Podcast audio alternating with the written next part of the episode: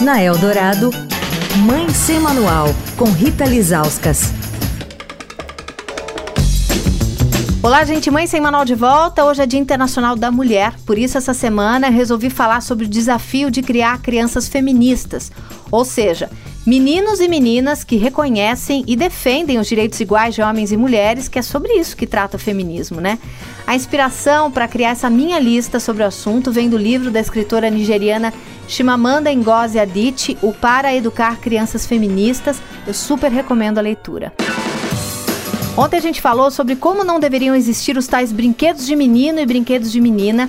Hoje a gente vai falar sobre o famigerado Menina Veste Rosa e Menino Veste Azul. Você já entrou numa loja de roupas de criança, né? Com certeza.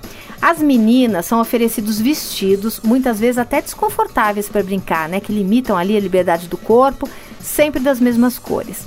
Já os meninos têm direito a roupas mais confortáveis, sempre azuis, né? Ou de cores consideradas, abre aspas, masculinas.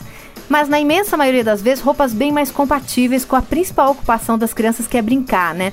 E a partir dessa divisão em cores, materiais e até modelagem, a sociedade geralmente tolhe as meninas, né? Quantas vezes a gente já ouve coisas ditas a elas como: ah, senta direito, para não mostrar calcinha, ou você tem que se comportar como uma mocinha, ou então não brinca assim, que você pode se machucar. Enquanto para os meninos, atividades que estimulam e até premiam a coragem, né, como escalar, pular, se jogar, são muito mais aceitas e até incentivadas. Então, para a gente criar crianças livres, a gente precisa prestar atenção no nosso discurso.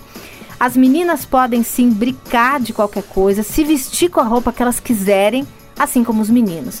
Quando a gente toma cuidado com o que fala e deixa as crianças serem o que elas são, né? Crianças, a gente não limita e não impõe nada a elas.